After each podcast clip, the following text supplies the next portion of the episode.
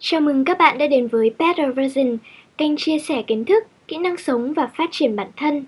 Hy vọng những kiến thức được đúc kết từ những cuốn sách hay và kinh nghiệm tích lũy của Better Version sẽ mang đến cho bạn nhiều điều bổ ích và cảm hứng trong cuộc sống. Có phải khi bạn đang xem video này vẫn còn rất nhiều việc chưa làm hay không? Bài tập mấy ngày nữa phải nộp mà vẫn chưa động bút. Báo cáo tháng sắp đến deadline mà vẫn chưa bắt tay vào làm. Sắp đến ngày bị cắt điện nước rồi mà vẫn chưa đóng tiền. Hay có cuốn sách quyết tâm phải đọc từ tháng trước mà tháng này một trang vẫn chưa đụng tới. Đầu năm, khí thế đặt ra một loạt mục tiêu, nhưng gần hết năm tới nơi mà vẫn còn nhiều điều chưa thực hiện. Nhiều khi chúng ta biết rõ có những việc rất quan trọng phải làm, nhưng lại thích chọn làm những công việc không gấp rút hay những thứ mang tính giải trí cao để làm trước. Ví dụ như lướt Facebook, chơi game hay cái phim dài tập. Rồi chẳng hề hay biết nhiều giờ đồng hồ đã trôi qua và cả ngày hôm đó vẫn chưa làm được gì. Chỉ khi bị deadline dí sát nút, chúng ta mới chịu đi làm, thậm chí là thức khuya để cho kịp. Và tất nhiên, kết quả đem lại thường không như ý. Tôi tin chắc rằng trong cuộc sống không ít người trong chúng ta đều từng trải qua tình trạng như trên, đó chính là trì hoãn. Trì hoãn không phải là bệnh, nhưng còn khó chữa hơn cả bệnh. Có một nghiên cứu khảo sát cho thấy có tới 25% người làm công sở đang lãng phí thời gian chỉ vì trì hoãn. Nhưng thật đáng lo ngại thay, hầu như ai trong chúng ta cũng nghĩ rằng bản thân mình nằm trong 25% số đó. Tại sao chúng ta lại hay trì hoãn như vậy? Làm thế nào để chúng ta có thể chấm dứt hoàn toàn căn bệnh này? Để cuộc sống của chúng ta trở nên thú vị hơn, có nhiều thời gian nghỉ ngơi giải trí và hoàn thành công việc tốt hơn mà không phải chịu sự dằn vặt khó chịu của việc trì hoãn.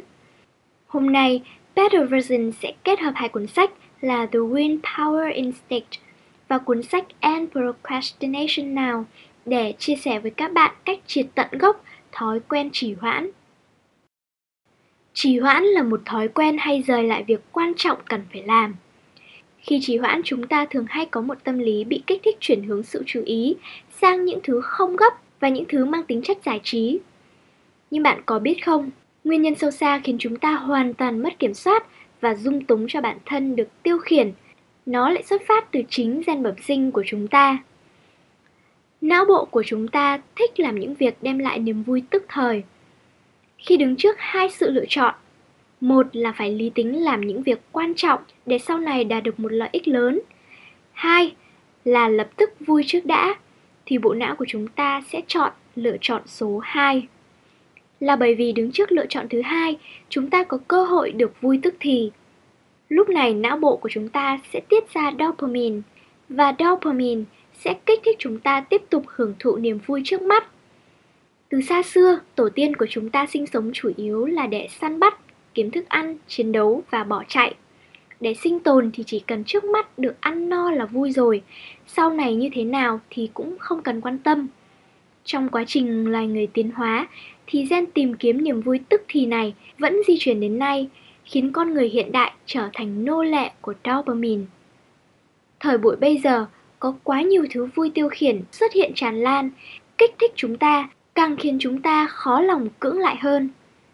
Jules Bayard, nhà triết học, tâm lý học người Pháp có một câu nói vô cùng nổi tiếng mà khiến chúng ta cần phải ngẫm nghĩ. Đó là mục tiêu sống của đại đa số chúng ta là càng ít động não càng tốt.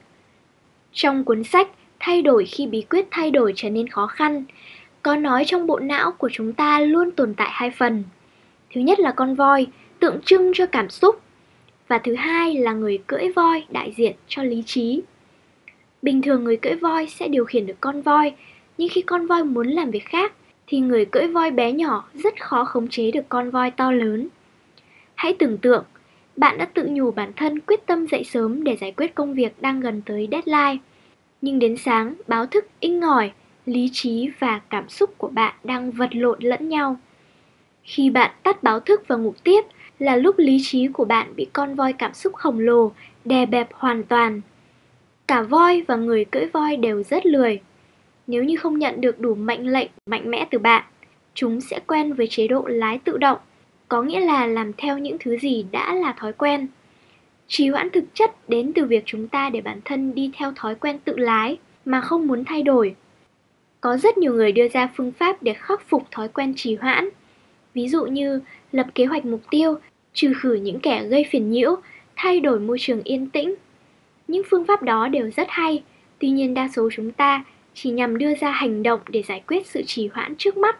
Về lâu về dài, bạn sẽ khó mà kiên trì được. Vì có lẽ bạn chưa thực sự hiểu được cách khống chế con voi cảm xúc và điều khiển người cưỡi voi, tức là lý trí trong bạn. Muốn loại bỏ hoàn toàn sự trì hoãn, bạn cần phải trị tận gốc của vấn đề. Gốc rễ ở đây là phải đi giải quyết từ ba khía cạnh, đó là nhận biết, cảm xúc và đến hành động của bạn. Đầu tiên, nếu như bạn không thể nhận biết về tình trạng trì hoãn của bạn, thì sẽ rất khó để có thể điều khiển được lý trí, người cưỡi voi trong bạn. Tác giả của cuốn sách The Wind Power Instinct đưa ra một phương pháp rất hay, đó là mô hình ABCDE, để nhìn nhận rõ sự trì hoãn của bản thân.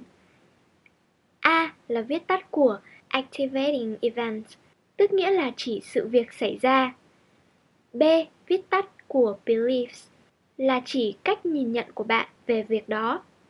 C có nghĩa là consequences, tức nghĩa là kết quả. D có nghĩa là disputing irrational beliefs, nghĩa là nhìn nhận lại B, thay đổi lại cách nhìn nhận. Và E, affect, tức nghĩa là cải thiện chúng. Ví dụ như là A là bạn đang có một cái báo cáo 3 ngày nữa phải nộp. Và B là bạn nghĩ là hôm nay mới là ngày đầu tiên nên để mai làm cũng được. Và C, kết quả là chỉ có một ngày làm nên báo cáo của bạn không được tốt. Bình thường kẻ thù trì hoãn sẽ khiến bạn chỉ dừng lại ở C.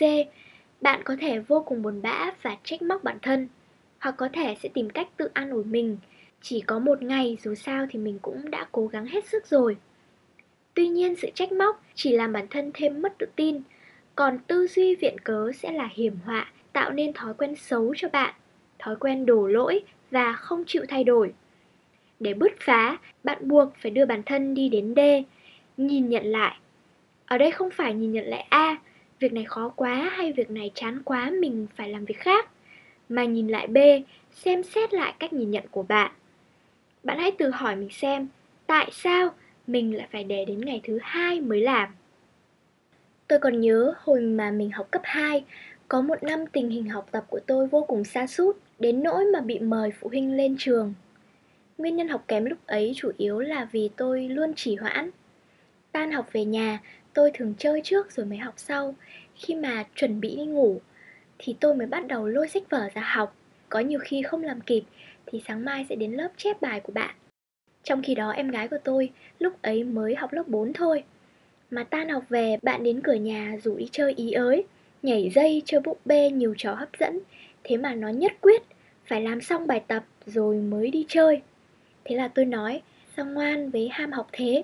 Thì không ngờ nó trả lời với tôi là Không, em không có yêu học đâu, đây là nhiệm vụ của em thôi và em phải làm xong thì chơi mới cảm thấy thoải mái được.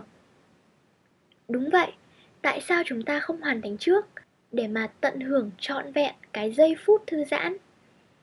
Ngẫm lại thì quả thực hành động của em tôi, một đứa nhóc mới lớp 4, nhưng lại có thể đáp ứng hoàn toàn mô hình ABCDE này. Một đứa nhóc lớp 4 có thể suy nghĩ được như vậy và làm được, thì tại sao tôi và bạn không làm được? Khía cạnh thứ hai là về mặt cảm xúc.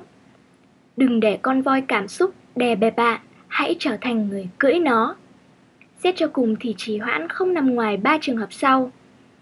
Trường hợp thứ nhất, lo lắng làm không tốt nên cứ mãi không muốn hành động hoặc là bạn tự nhủ bản thân để phải chuẩn bị tốt đã rồi mới hành động. Ví dụ như bạn tham gia một cuộc thi hát hay là nói trước đám đông. Thực chất cảm xúc lo lắng của bạn đến từ chủ nghĩa hoàn mỹ. Chủ nghĩa hoàn mỹ ở đây không phải là sự theo đuổi toàn mỹ, mà là bạn luôn quá để tâm đến những gì người khác nghĩ về mình.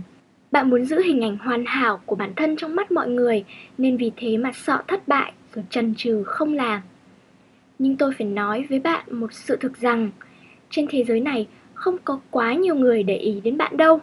Chỉ có bạn là quan tâm đến sự thể hiện và thể diện của bạn mà thôi. Có một câu nói rất hay, đó là Hoàn thành còn tốt hơn cả hoàn mỹ. hãy bắt tay vào làm và hoàn thành nó đi đã. Nó còn tốt hơn việc là cầu toàn rất nhiều.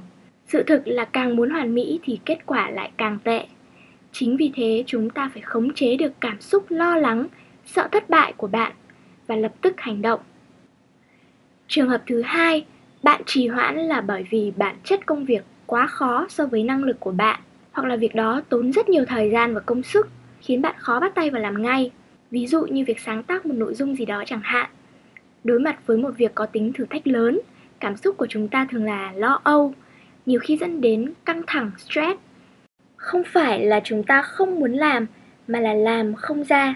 Như người ta vẫn nói, mọi con đường đều dẫn đến thành Rom.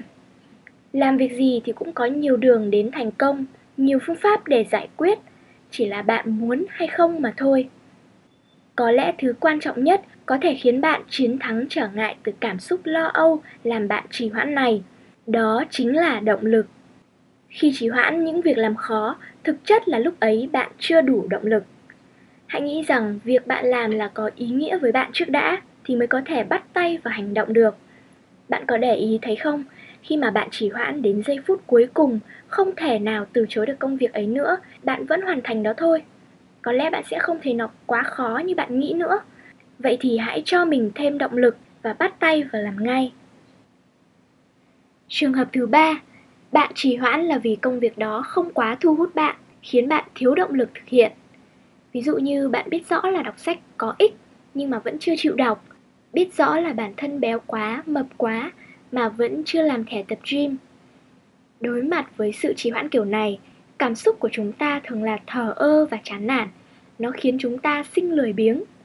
Nếu như bên trên bạn thấy dopamine là thứ đáng sợ như thế nào, nó mê hoặc bộ não của chúng ta, khiến chúng ta đi tìm kiếm niềm vui tức thì, thì mặt khác nó cũng vô cùng đáng yêu. Nếu như bạn thực sự biết vận dụng nó, thì nó sẽ giúp cuộc đời của bạn trở nên thú vị hơn. Chẳng hạn như, ban đầu bạn không thích việc đọc sách, nhưng lại thích nghe nhạc, thích ngồi tiệm cà phê thư giãn. Hãy kết hợp chúng lại với nhau. Nhạc và môi trường hay ho sẽ khiến bộ não của chúng ta tiết ra nhiều dopamine hơn. Từ đó hoàn thành việc đọc sách sẽ trở nên nhanh hơn. Hãy kết hợp những thứ có thể khiến bạn kích thích ra nhiều dopamine với công việc mà bạn không mấy hứng thú. Bạn sẽ thấy nhiệm vụ không mấy vui vẻ, có lẽ lại rất thú vị. Sau khi chúng ta nhận biết được tình hình trì hoãn của bạn, hiểu được cảm xúc trong bạn, thì bước cuối cùng chúng ta phải hành động. Tôi vẫn thường nói với học sinh của tôi là muốn thành công thì phải đả thông tư tưởng.